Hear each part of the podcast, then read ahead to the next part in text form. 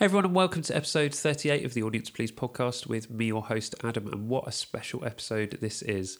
It was an absolute honour to have Bryan from the legendary band Red Fang on to chat. And uh, quick shout out to Harris from Good as Gold Group for putting me in touch with Bryan. Um, really appreciate it, mate, if you're listening. Um, yeah, so weirdly, he was my first transatlantic guest on.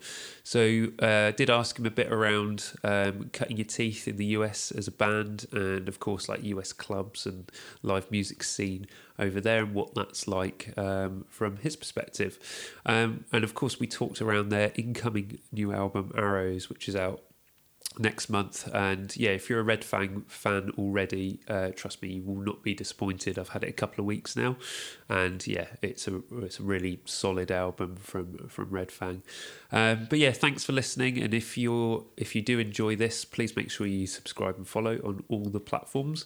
I've actually just just recorded another episode, which I should have out next week, um, with a an, another top quality guest. So keep your eyes peeled for that. It was a, another really good chat.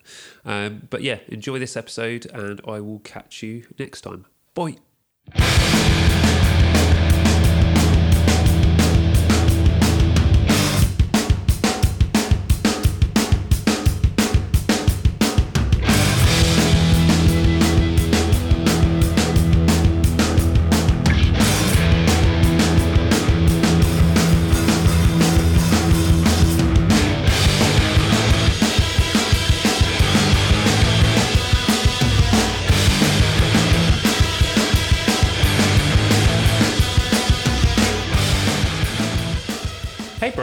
How are you doing during these uh, particularly strange times? And how have you been? Have you been coping the last few months, mate? Is there is there anything that's been keeping you going through these weird times? Uh, you know, I think the, um, the my silver lining for the for the quarantine um, and the lockdowns was uh, was that I I you know I I've always just really despised the idea of you know computers or you know kind of the digital world you know invading my you know musical life and so Yeah, I, you know, I never learned to do any kind of recording or anything because I just I wanted it to be me and my guitar and uh, leave it at that. But now, but the, you know, the only way to make music, you know, was by myself for a year. So, uh, so anyway, so I so I buckled, I, I knuckled down and I and I learned how to do um, home recording. And I'm not saying that you know I'm good at it or anything, but I got to a point where um, it's a creative outlet for me, and it's and it's it's I'm not shouting at the computer anymore. It's actually a friend of mine. So so that's nice. I did I've done a lot of home recording and um and that was, you know, I I'm I don't I'm not chomping at a bit to become a solo artist or anything, but it, but it is very liberating, you know, when when the only person, you know, when honestly the only the only person who's going to care, I don't you know, I'm not writing music at home really for an audience. Um Yeah. just whatever brings me happiness and so it's been pretty liberating you know it's fun uh like you know what this needs flutes lots of flutes and i you know and i can do that and no one's gonna say stop it you Yeah, know I yeah. mean? so, so You don't- that's- you don't- so that's been it yeah. You don't have a ba- uh, you don't have band members looking over your shoulder going, "Yeah, I, I'm not too sure about that bit." Yeah, um, exactly Yeah, yeah. There's. It's funny you say that. There's a lot of like Falco from Mclusky, who's been on this podcast before. He has his outlet, which is Christian fitness, and uh, I very much get the same feeling from him. It's his own way of just going. Ah, I don't care if it sounds like crap. It. I'm just going to put it down on tape and put it out there and see if anyone listens to it. But yeah, what's what's what's what's christian fitness yeah, so so do you know Mclusky and like uh, Future Left? So they're they're pretty well known uh, UK band. Um, yeah, Christian Fitness is uh, Falco's side project, I suppose. But yeah, worth checking is out. it exer- is it exercise music no, no, definitely Okay. not. Yeah, it's yeah, for like you're like you you can get closer to jesus while working on your abs yeah, yeah. I mean, I would love to hear that. I mean, if if you're planning to write something like that, I'd I'd give that a listen. That's for sure. all right well you know no one's stopping me um, so just diving into um, you're the first transatlantic guest I've had on the podcast, um, and I just wanted to sort of check in on how the American music scene is coping at the moment with obviously all the lockdowns happening, no live shows. Um, is stuff starting to come back at the moment? Um, and have you guys got any plans for touring anytime soon? Uh, you know, I mean, I am honestly concerned. I mean, you know, I think the U.S. is, um, you know, it seems like there are some stop gaps, and I and I feel like um, if nothing had been done, it would have been way more of a catastrophe. I mean, there's still, you know, there's some clubs that are going out of business that, uh, mm. you know, that were just mainstays that are just gone forever, and it's, you know, that's pretty heartbreaking. Um, uh, Slims in San Francisco closed, and that was a, you know, club we played pretty pretty regularly. You know, once a year we'd play down there, and they were super great people. And anyway, it's just sort of sad to see places shutting their doors. Uh, but uh, but yeah, it does seem like we're turning the corner here, and um, we have we have a tour. We're we're putting together a tour for October, uh, a U.S. tour, be the full U.S. a little over a month. Um, so, and I'm hoping that'll go well. You know, it's it's indoor venues. It's we're gonna see what the new normal is. You know, I mean, yeah. I, I'm I'm I'm cautiously optimistic. Yeah, yeah, definitely. Yeah, yeah it's it's sad to see, um, especially the smaller venues fall by the wayside. Um, so I know you guys played the Black Heart here here in London, and they were very close to the wire for closing. They had to do a huge crowdfunder. Um, so it's such such a shame. I think generally we're all right over here, but yeah, it's sad to hear around the world, a lot of uh, famous venues small by fall by the wayside. So yeah, yep.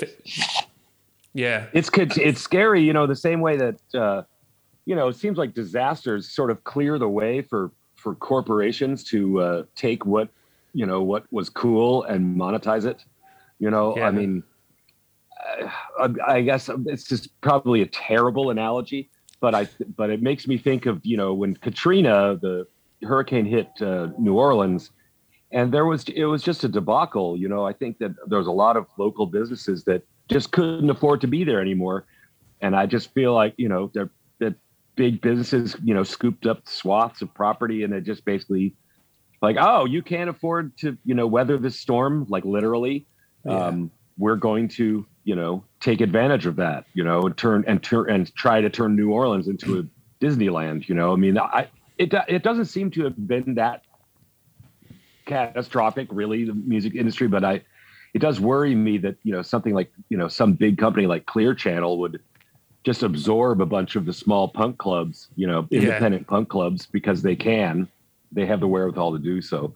I mean, I guess that's better than them going away altogether. But um, in any case, uh, uh, I, I, feel like our, our, our, the federal government has, has done a, a fairly decent job of at least, you know, keeping keeping you know clubs alive. I mean, certainly not thriving, but uh, keeping them alive. So, I mean, just looking down the list of you know clubs that potentially they were playing, it's a, a lot of the old names are still there, and so that's good. Um, you know, we're still a band. That's good. You know? yeah, yeah, definitely.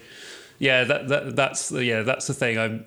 It's it's good to see that. Uh, a lot of the venues and bands, like you say, have, have, come through. Like in the UK, we've had the Music Venue Trust, which is an independent organisation that's certainly bailed a lot of small venues out. And yeah, like you say, it'll be interesting to see the new normal uh, in the coming weeks and months. I know I'm supposed to go to a seated show next week, and I'm a bit nervous about it. Considering You're going to a what?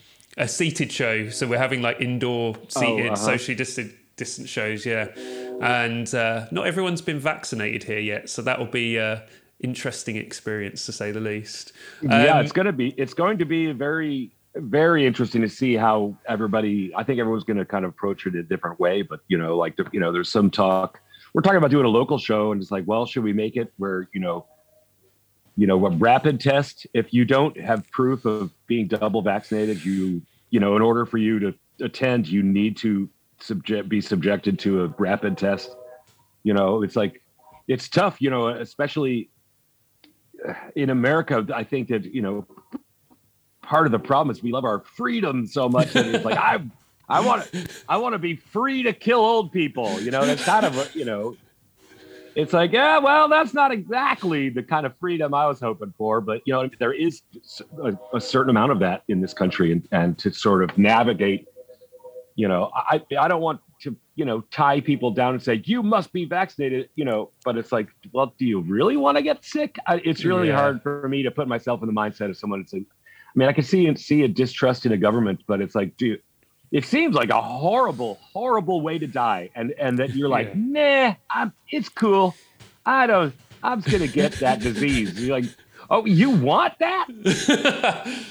yeah. That's crazy. But anyway, but but anyway, I think that it's gonna be there'll be some definitely some hiccups along the way, but uh, you know, case by case, and you know, I hope by you know summer of next year that it it that will be just another thing, and it and and it won't be you know on the you know on the on everyone's mind all the time anymore. You know.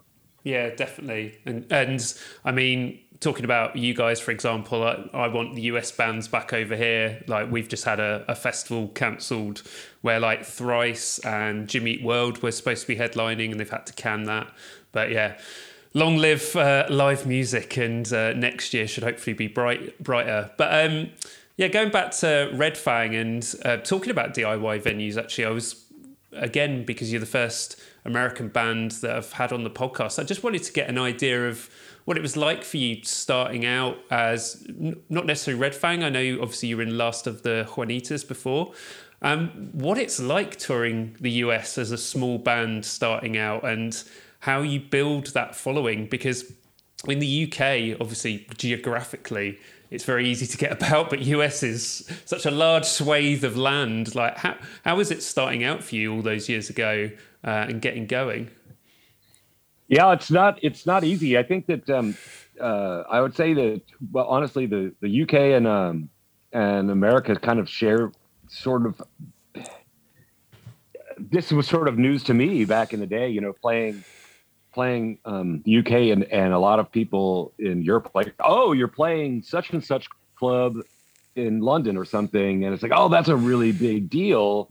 That's like that's like playing you know some some big deal club in New York City or something, and that it really does make a difference as far as people's perception. Um, so uh, in America, it, it's very much uh, you are either an eyesore or you are an icon. That there's not a lot of in between.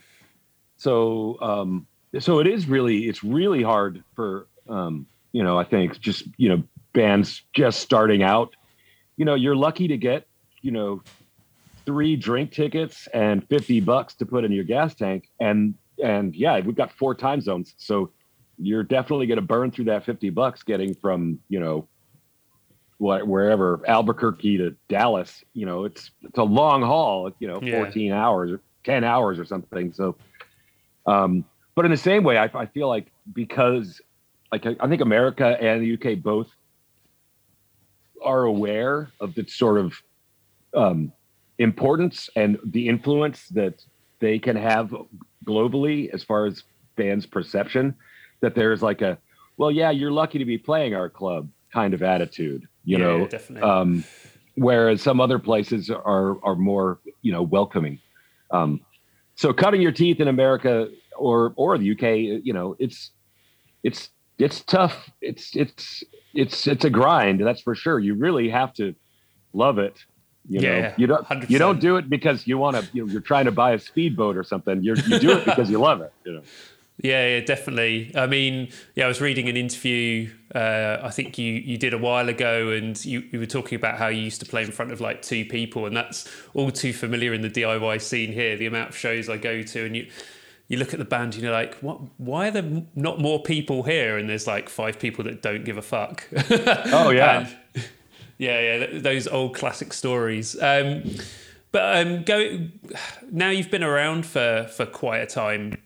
Um, how is it now for you? How has that touring changed for you um, now that you've got such a following? And how how do you keep that sort of intensity of a live show from a, a small club to a larger stage? For example, I, I saw you support Mastodon here in London at Brixton Academy, and you're still a, as amazing on a big stage as you are a small stage. How, how have you kept that going o- over these years and transferring that energy? Well, that's nice of you to say. Um, it is different. You know, I mean, the I mean, the physical distance between the crowd um, can be pretty disheartening sometimes. You know, we walk we walk into venues sometimes and they've got the barriers out. Yeah. I'm like, come on, do we do we need the barriers? But a lot of times, you know, it's a legal thing. They have to have them, and you know, I want them up up front. You know, um, I think that the physical closeness of a crowd, you know, that you def it's a definitely a feedback loop where people are going crazy. I'm going to go crazier. That kind of thing. Where where like something like the Brixton, um, it sounds amazing and you know and what an amazing experience. But yeah, getting the crowd to feel like they're you know involved in it like they're an active part of the show as much as is a little um more challenging but you know yeah. i mean i think that's but that's on that's on us you know you've just got to bring it harder you know you you have to ignore the physical differences you know from a from a you know a shoebox to some show box you know um yeah that's your job so but you know, but there, it's but like I say, it you know when it when the sound quality is really good, you know that the club has invested you know hundreds of thousands of dollars in a sound system that will you know make you evacuate your bowels you hit certain notes. You know, it's like all right, well we got that going for us, so that's good. You know. Yeah, yeah, definitely, definitely, I definitely agree with that. Um, yeah, um, what's what's it like writing a, a, set list for you guys now as well? It, uh, because you've got such an extensive back catalogue, is is it as easy to write a set list nowadays? Now that you've got uh, however many albums under your belt, like are there are there still favourites that you you plug into your set list every single time, or do you try and mix it up? Um, I would like I would like for us to mix it up more than we do. Occasionally, yeah. um, we will do something drastic and uh, you know my heart rate increases when I, you know, I think Aaron is the most famous for making insane set lists day of. You're like, what? What do you do? What? Um, but then you know those are those are kind those are kind of more exhilarating because you really there are certain groupings of songs that we that we kind of go back to because they they go into each, each other really yeah. well and and so you get these little kind of mini chunks that uh, that you get comfortable with, and I feel like it, it makes for a more seamless show. And but the thing is, you start relying on that, then you just feel like you're doing cookie cutter. So, um, so yeah, it is difficult. And and um, I'm a I like our catalog. I like our our old songs. You know, so it is picking, you know, what you're gonna do from your back catalog versus you know what you want to you know best foot forward with your new album or whatever yeah definitely the more albums you have the trickier it gets. But uh, but yeah, you know, it's it's uh, I, on tour. What we kind of do is is if if we're playing a set, it's and say there's a spot that's just not quite working for everyone. It's like, well, what could we yeah. do with that spot? And then we just start taking songs and using them as our sound check. And then if and and working them up as we're touring, and then say after two sound checks, or one really if, if it's clicking and, and you know then we'll just start throwing in alternates and so usually our tour on a tour our set will change uh, every day or every other day for the first you know week and a half two weeks of a tour and then we'll settle into something that seems to be doing all the things we feel like it should and uh and then sticking to that for the end of the tour but, but you know i mean and I don't know how many people come to see us over and over again, or how many people are you know experiencing us for the first time. So that's another question. It's like, do you put do you put together your most you know well executed set of songs you know that are, seem to be the you know the crowd favorites and the ones that just kind of vibe with each other, or do you do insane new things every night so that you know, in case there's a somebody who's been following you around in a you know a Volkswagen Bug for the past two weeks, they don't get bored. Yeah, yeah, yeah, Who knows? I mean, I really don't know. I mean, so we try to we try to imagine that there's a couple of those crazies out there, but yeah. Uh, yeah. and so I mean, but it is it, it is always a balancing act. Yeah, yeah, no, I totally agree with that. It kind of reminds me when I I used to follow Queens of the Stone Age around a lot when they toured here, and they had a period of time where it didn't. Uh, no matter what night of a tour you saw them, they they mixed it up. But sometimes you could see that that song didn't click, and you were like, ah, I kind of wish you'd just played song for the dead or whatever but also you've got to keep it fresh for you guys i suppose as well like absolutely and i would think that a band like queens of stone age that has a lot more moving parts in their crew um, that changing the set list is it become it creates more problems than it would for us yeah, yeah, yeah. you know i mean we still roll with you know we have a tour manager that also wears another hat as the you know merch seller and our front of house and that's us. You know, it's just the six of us. So if we decide to, you know, jump the shark with something, you know, we're going to do all show tunes. You know, it, it really wouldn't be a problem. You know, except for the crowd that paid to see us, and they don't want to see.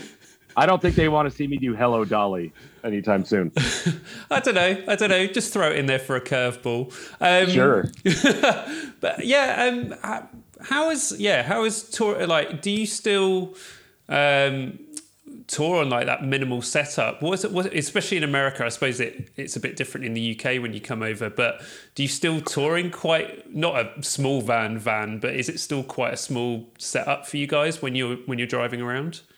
Uh, we're still in a 15 passenger econoline um, and we get a 12 foot trailer and uh, you know we jam it in there. You know we have a really small footprint on stage. Um, yeah. you know we use we have three 412 cabinets, a drum kit, uh, and you know a couple of backup heads, a couple of backup guitars. And then the rest is T-shirts and records. And uh, you know we just get uh, back. You know if if things are going well and we're selling shirts, then we'll get you know shirts or more records dropped to us strategically throughout you know um, yeah, in the U.S. But it but we, you know, I mean, forever we were like, we'll never have a trailer, you know, because we didn't want to, because none of us could park the thing. So we're like, fuck that, you know. Yeah, try try putting try having a 12 foot trailer in New York City and putting that anywhere. You yeah. just can't do it. So we're like, no. So we got you know roof rockets, you know those those things you could put snowboards in on. We had like three of those on our van, which was super sketchy, was super top heavy. I mean, you know, we had like 800 pounds of shit way above our center of gravity. You know, we're just driving through windstorms, being like, "Well, we're gonna die, but we don't have a trailer." You know, um, but no, that's how we still travel that way. I mean, it's the only way we can do it.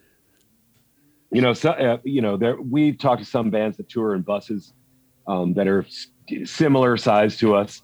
Yeah. Um, and you know, they're like, it's really, you know, between hotel, you know, you know, not having to pay for hotel rooms, it, it really makes this, you know, it's about the same financially. And we just ha- can't see that. It's like, no, if we're going to make this viable, we have to be in the van, you know, and it would probably be that way, you know, in our 70s. We just need to, you know, strap our, our walkers to the roof.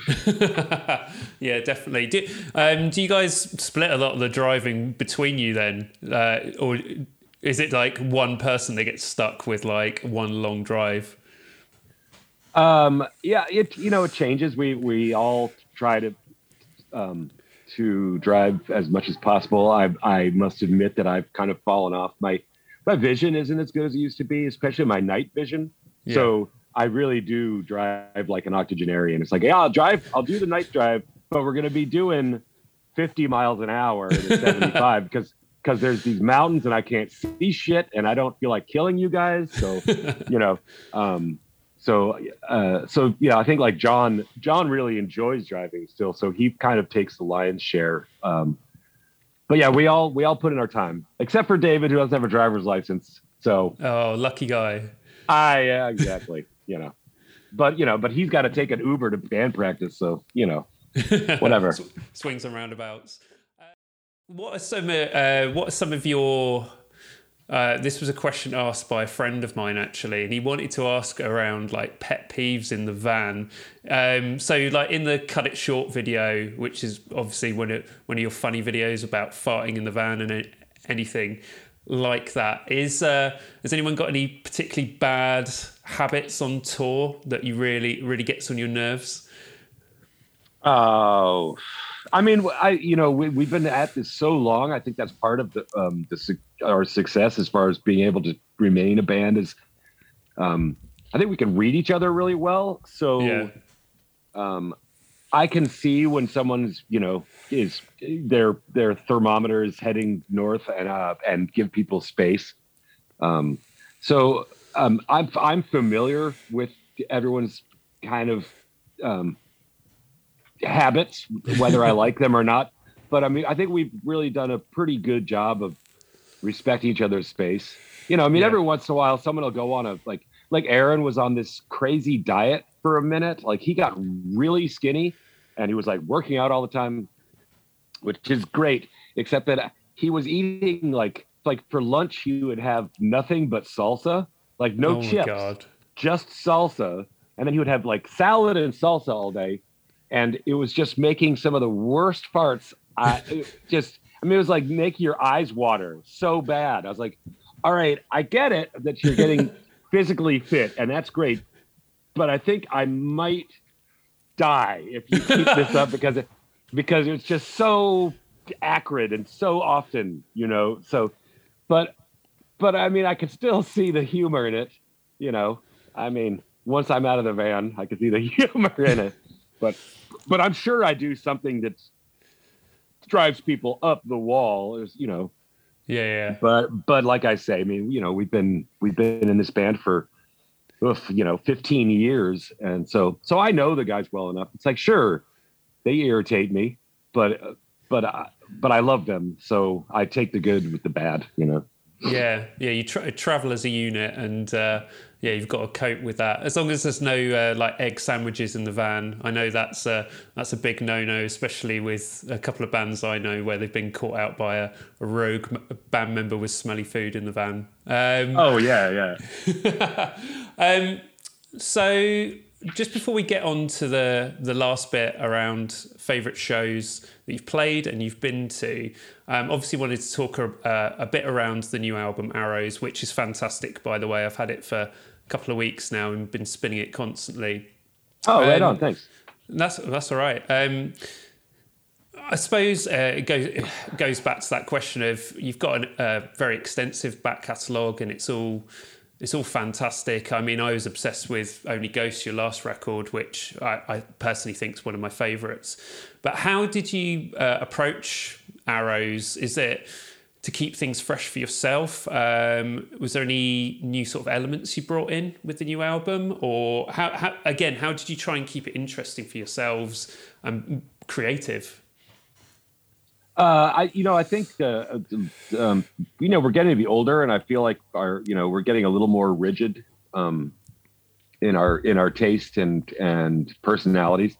Uh, so it it, it it feels a little bit less natural to write songs, um, you know, and and not get in each other's way as far as you know our our particular tastes or whatever. But um, on this record, I, I, I we had some really great uh, moments uh, for me that I felt like, oh, you know, sort of break was like new life into the band. And uh, there, there's uh, the song, uh, oh, what's it called? Um, My Disaster. You know that. You know, we are so painstaking a lot of times in our songwriting. It's you know we'll argue about a about whether uh, you know an, a passing note that occurs that it, it literally takes 0.1 of a second of a song and it's an issue you know Yeah, and and I, I wouldn't have it any other way honestly because because i you know we care about our songs we want them to be right and if and if that passing note's bugging somebody we'll throw all the other 11 notes in there and see which one works you know.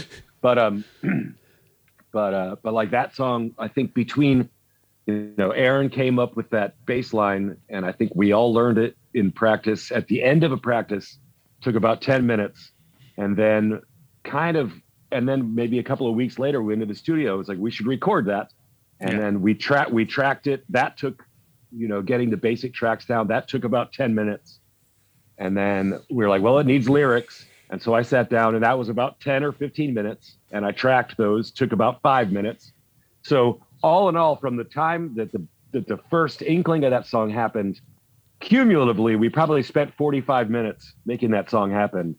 And i'm and i couldn't be prouder of it you know it's got that it just has just this relaxedness to it, and I and I'm hoping to channel that more um, in you know future songwriting because I I feel like you're not always serving yourself by by rolling yourself over the coals, you know. Yeah. And then there's song there's a, a, a Days Collide was a song that was um, you know I was just I don't know what some kind of melancholy mood, and I just played this little sort of sad, you know, three note uh, guitar part and sort of was humming along to it. And I brought uh, I brought that to the band and and and I you know entrusted them that I was that I had nothing, but I was like, well, here's this bit of nothing, and and we you know we got together and and just kind of let just let it see where it went. And i and i'm really proud of that. It, it ended up having a lot more to it and um, a lot more impact than i thought it was. Um, uh, so there you know we i guess we still trust each other and um, and and and ideas like that that would not have been the kernel of a red fang song you know 10 years ago certainly Yeah. so so it's exciting that yeah we are allowing ourselves to do new shit you know and and i and i think if you're not allowing yourself to do new shit then you know you maybe start a new band because you know what's the point in rehashing old ideas you know Yeah, hundred percent, and I I totally agree with that. Actually, like listening to, I a beat them earlier, like only ghosts and arrows, and you saying that there's um, more like a relaxed feel to arrows. You can definitely hear that. Actually, only ghosts is great. It's I absolutely adore that album, but it's it, it is definitely a different feel, and there's yeah, Arrows is very much more chill, I suppose, in a way. There's there's definitely a different uh, rhythm to it. I can I can hear for sure. But yeah, it's it's good to good to hear that that's uh, um, that's how you're approaching it and sort of giving yourself that space for sure. yeah i mean those were you know those recording processes were totally different you know i mean working with Okay. with Ross versus with uh, Chris, you know, those totally different recording styles, totally different producers, you know. Um, but that's kind of the cool thing about you know going into studios because you are you are inviting another person into your musical world, and and you know the album is a reflection of their perspective on what you're doing as well, and and that's cool because like you say, you know, we do a bunch of infighting about a single fucking note, you know. um, you get somebody, you know, you get a fifth person in there and they're like, all right, you guys shut up. It doesn't matter. Just play this note. And you go, okay, great. we really, we really needed someone to say that. You know? Yeah, yeah, have yeah, have it. It's al- having the uh, almost like the team manager come in and just uh, arrange you guys a little bit better. Um, Yeah, so yeah- if someone's being just totally out of hand, we're so, you know, we're so subjective with each other that, you know, it's having someone just look at us and go, all right, you knuckleheads. You're you're fighting about nothing. Moving on. And you're like, okay, you're right. You're right. yeah, definitely. Well, yeah. Uh, all, all I have to say is like Arrows is fantastic, and uh, uh, yeah, I can't wait for people to hear it. Um, yeah, it's uh, it's absolutely amazing. Um, so yeah, well, going into the the last part of the podcast, and my favourite part is talking about top shows ever played and top shows ever been to as a fan. So we'll kick it off with um, what's three of the top shows you've ever played in. I mean, again, going back to like playing with Mastodon, you've played with like Dillinger Escape Plan, Torche, and a gazillion others. Um, yeah, what's some of the top shows you've ever played? Um, well, I mean, I've talked about uh, of opening for for the Melvins. I mean, I've talked about this show a lot, but it, it really did mean a lot to me. You know, we started the band in 2005.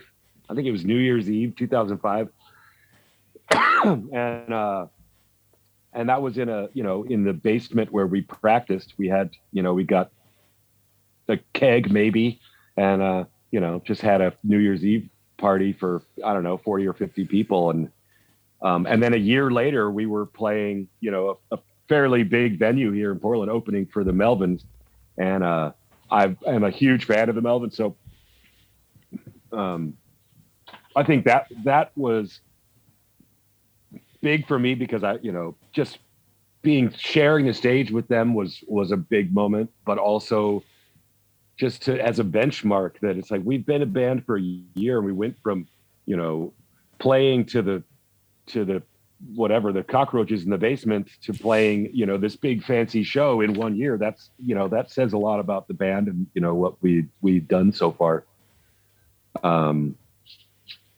uh let's see um and then as far as benchmark things i i think opening for uh slayer in um oh, oh wow. where was it um uh it, it was in porto alegre um we were doing a um a festival tour in South America. Uh, uh, can't remember the name of the festival. Oh my god, that's embarrassing. that's all right. I honestly can't remember right now. Shit. Well, in any case, well, at they were too. Anyway, there was a fill day. Yeah. Um, they were playing Porto Alegre, and um, they invited us to to to uh, open for them.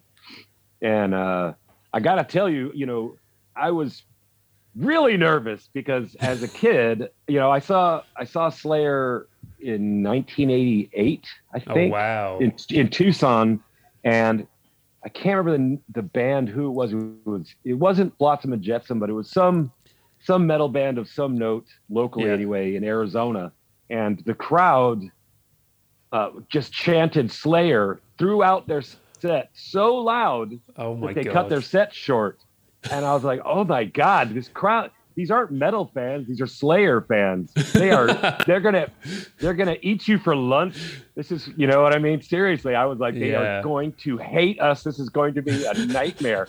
You know. So I had. You know, and that was. You know, I played probably at that point. I probably played 800 shows, and yet yeah, yeah. here I was like, oh god, what are we gonna do? Yeah. But uh, but that was great. It, it worked. The, the crowd didn't chant Slayer over it. they, they they applauded when they were supposed to, I guess.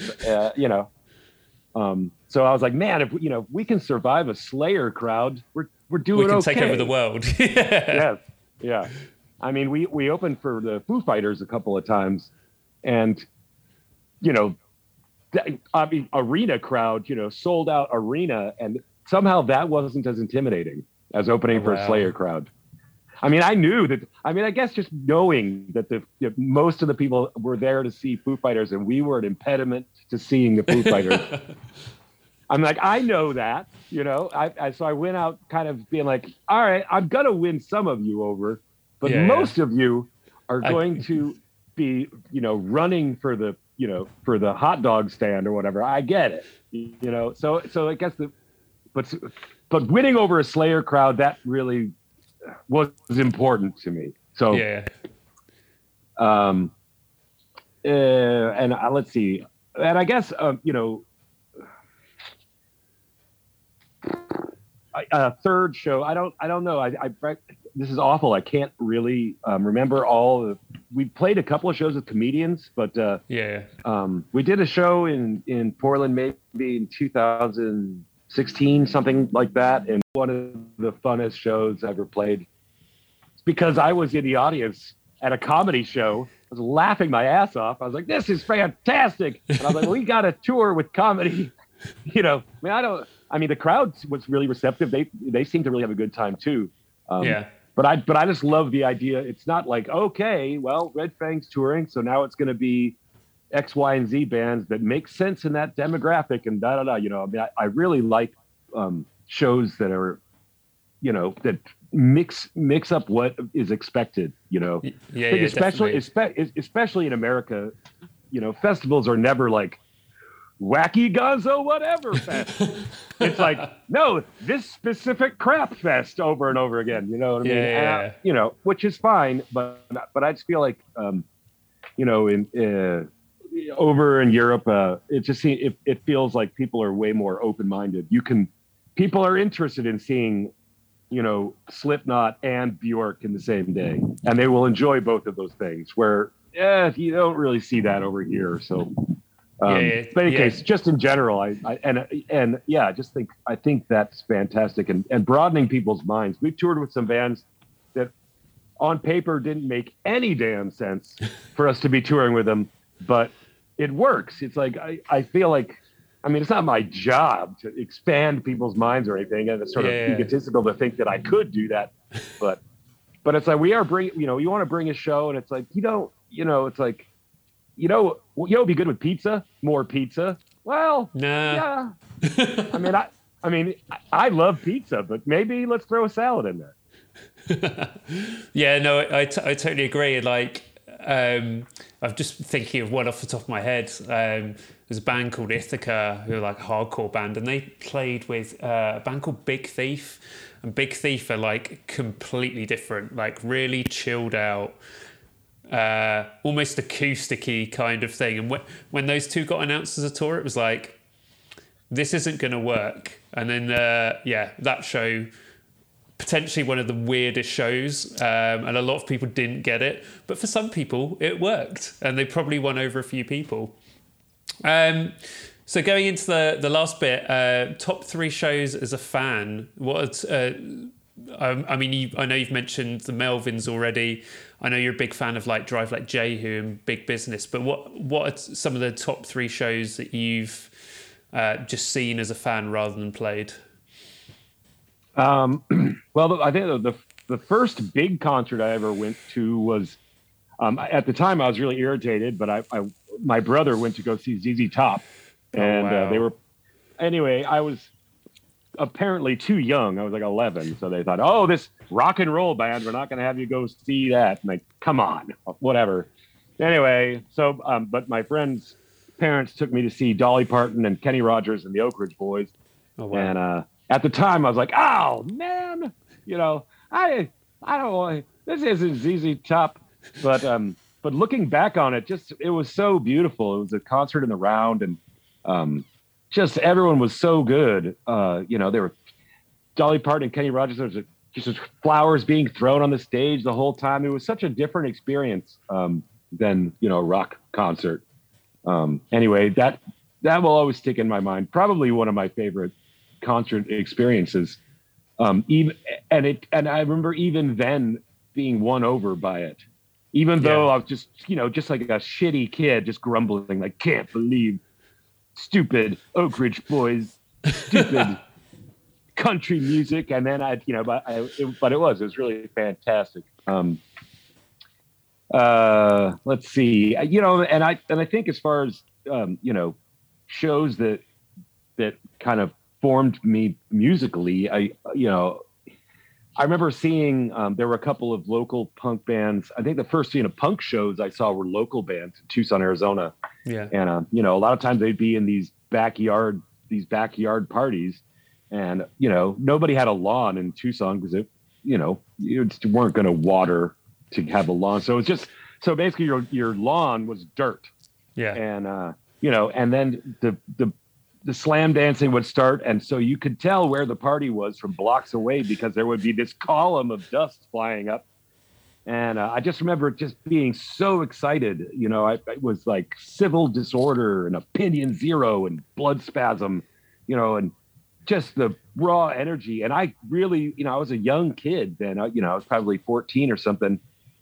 Um, just trying drugs for the first time and just feeling like, oh, they're gonna know I don't belong here. I'm gonna get mur- you know, I'm gonna get murdered at this party or something. You know, it was just so dangerous and so exciting. Um, and I just, and I think that that has stuck with me. That you know, now, now being on the other side of you know being in bands all these years, it is it, it's not as um, dramatic as all that. you know, what I mean? Yeah. but um, but but just that feeling I had, just like you know, the butterflies in my stomach is like this is really dangerous. This is visceral, you know, and um, and to if I can create that kind of feeling for someone else, man, I I I don't know if I ever will, but that's you know that's what I shoot for, you know. yeah, definitely. Yeah, Um, definitely. and, and then and then seeing Rammstein, I mean, Holy shit! Oh I mean, wow! you seen Rammstein? Yeah, yeah, that's that's Oh that's lord! that's an experience. Yeah, you could even if you're a mile away. You, you talk about like the dust bowls. It, you can feel the flame throwers from like a mile away. Like Oh yeah, you feel like your your eyebrows are getting singed off, and the thing is, it's 50 yards away, and it's coming off of their faces, like literally flamethrowers shooting out of their faces. How that's even possible, I don't know. And that shit happens in the second song. So crazy. I, I just I just could I can't believe I mean I'm sure they're very offensive you know we we you know I don't speak German but uh, we we saw them a couple of times and so we were watching it with our driver who's German and um, we're like well what's he saying now and uh, anyway nothing he really said was you know, for the kids. It was Yeah, uh, yeah, like yeah. he's saying what? You know, I mean, woo! It's kind of they're kind of like the like a like uh like the Blue Man Group on steroids for adults. You know, it's like oh my god, it's it's crazy. It's like S and M Looney Tunes. I their their show. I don't know if anybody can beat them. No, hands down, hands down. And also, I'm using that as the preview clip for the the podcast. Uh, S and M steroids, all sounds good. Um, well, th- thank you so much for chatting. I do have one final question. It's a bit of a, a joke curveball question. Um, so, obviously, in your uh, new video, Arrows, uh, you guys brought out the katana, which I found very entertaining and very hilarious, where you chop up various things. But what's one thing in real life uh, outside of that video, or one person that you would chop with a katana? Oh my god! Well, nobody. There's, I mean- there's, there's no one you hate enough that you would chop with a I mean, katana. you mean like if I could if I could get away with it? yeah? Oh yeah, yeah, hundred percent. Well, I get you know the gimme is Hitler. You know, I, if I could chop Hitler's head off, I woulda. You know, I mean, sure. I mean, that you you people remember my name, I guess. Like, ah, the guy killed Hitler. Ah, he he he wasn't the coolest guy, but he did kill Hitler.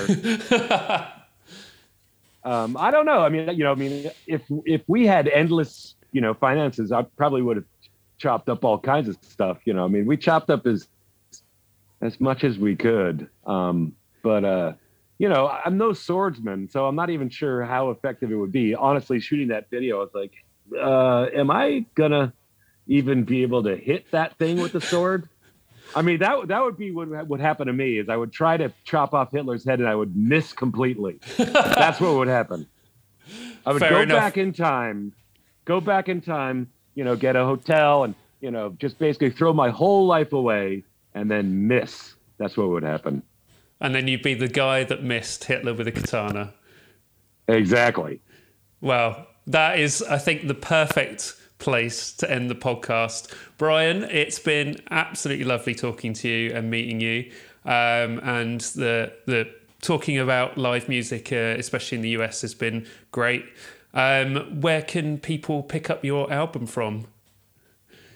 Ah, that's a gotcha question. I, uh, I mean, Relapse is selling it. I know that. Um, you can. I think you can get it anywhere you buy music. Yeah.